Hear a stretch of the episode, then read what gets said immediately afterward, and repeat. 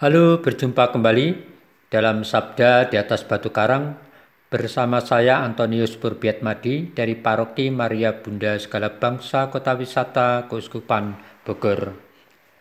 Saudara-saudari yang terkasih, hari ini Minggu tanggal 27 Juni adalah hari Minggu biasa pekan ke-13. Bacaan-bacaan kitab suci yang dapat dipersiapkan untuk bahan renungan Bacaan pertama diambil dari kitab kebijaksanaan pasal 1 ayat 13 sampai dengan ayat 15 dilanjutkan pasal 2 ayat 23 sampai 24. Bacaan kedua diambil dari surat kedua Rasul Paulus kepada jemaat di Korintus pasal 8 ayat 7 dan 9 dilanjutkan ayat 13 sampai dengan ayat 15. Bacaan Injil dari Injil Markus pasal 5 ayat 21 sampai dengan ayat 43. Renungan tertulis dapat saudara-saudari unduh atau baca dari laman Warta Paroki Maria Bunda Segala Bangsa www.mabuseba.org.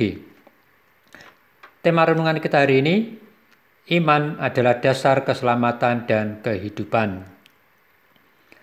Saudara-saudari yang terkasih, Melalui bacaan-bacaan kitab suci pada hari Minggu ini, kita diajak untuk merefleksikan kembali akan kualitas dan sikap iman kita, terutama jika kita menghadapi beban hidup, sakit penyakit berat yang belum sembuh, bahkan situasi kritis yang membawa ke kematian.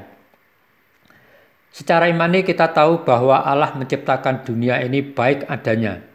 Tidak ada sakit penyakit, atau kematian yang akan menimpa umat manusia.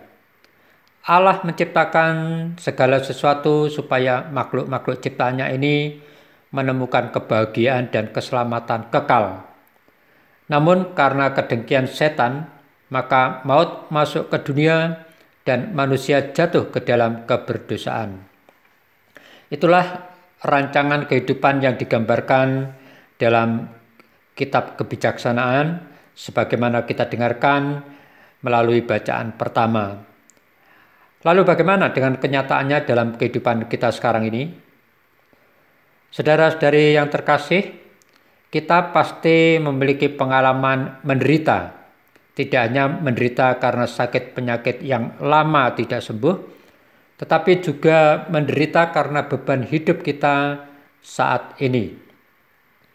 Seperti di masa pandemi ini, kita semua menghadapi ancaman tanda petik kematian, bukan saja kematian dalam arti meninggal dunia akibat sakit penyakit atau karena pandemi atau lainnya, melainkan kematian akan sumber pendapatan keluarga akibat hilangnya pekerjaan yang menimbulkan kesulitan kita untuk mencukupi kebutuhan harian atau kebutuhan kita lainnya. Nah, saudara-saudari yang terkasih, menyikapi seperti situasi saat ini, mari kita mendalami tentang sikap iman sebagaimana yang dikisahkan dalam Injil hari ini, yakni tentang kesembuhan anak Yairus yang sakit dan seorang wanita penderita pendarahan dari bahaya kematian. Mereka mengalami kesembuhan karena Yesus sendiri mengatakan jangan takut, percaya saja. Itu untuk meneguhkan hati Yairus yang mendengar anaknya sudah mati. Dan menanggapi sikap tulus atas kejujuran dari wanita penderita pendarahan itu yang sudah disembuhkan oleh Yesus. Yesus melihat bahwa iman mereka kepadanya itulah yang telah menyelamatkan dan yang menyembuhkan mereka dari sakit penyakitnya. Saudara-saudari yang terkasih, dengan mengacu pada pengalaman Yairus dan wanita penderita pendarahan itu, jika kita mengalami persoalan hidup yang berat, maka yang harus kita lakukan adalah kita datang atau mendekatkan diri kepada Yesus dan memohon dengan sangat kepadanya untuk menghilangkan beban berat kita. Dan ketika kita datang kepadanya, kita harus punya iman bahwa Yesus mampu menyembuhkan Yesus mampu mengatasi segala persoalan kita. Bukan karena Yesus itu seorang tabib atau nabi, tetapi karena ada daya dalam diri Yesus yang bersumber dari Allah. Karena Yesus adalah anak Allah. Sikap iman yang demikianlah yang membuat Allah melalui diri Yesus menganugerahkan apa yang diperlukan oleh umatnya sesuai dengan tujuan dan kehendak Allah sendiri. Saudara-saudari yang terkasih, dari kisah penyembuhan itu, kita bisa temukan hal utama yang menjadi kekuatan hidup kita, yaitu bahwa iman itu adalah dasar keselamatan dan kehidupan kita.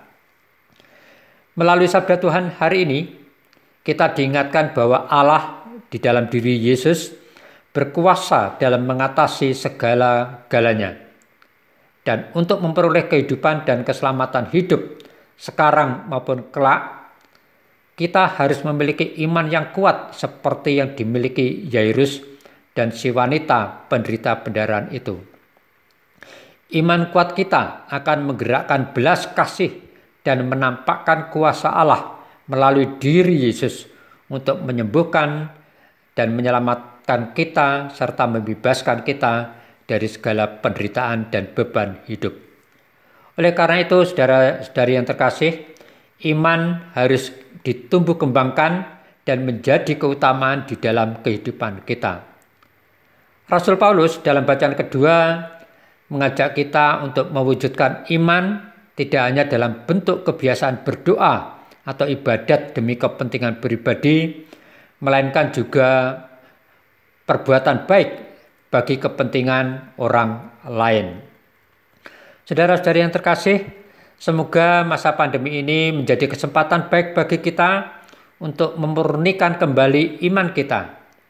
Meski ada halangan karena ada pandemi ini, kita masih dapat membantu sesama yang menderita.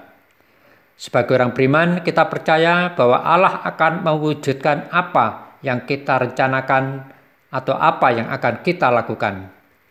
Jika kita saat ini tidak bisa membantu secara natural, uang atau bantuan materi, kita dapat mewujudkan kepedulian meringankan penderitaan orang lain dengan misalnya memberi sapaan yang penuh empati, peneguhan atau penghiburan, serta doa-doa kita.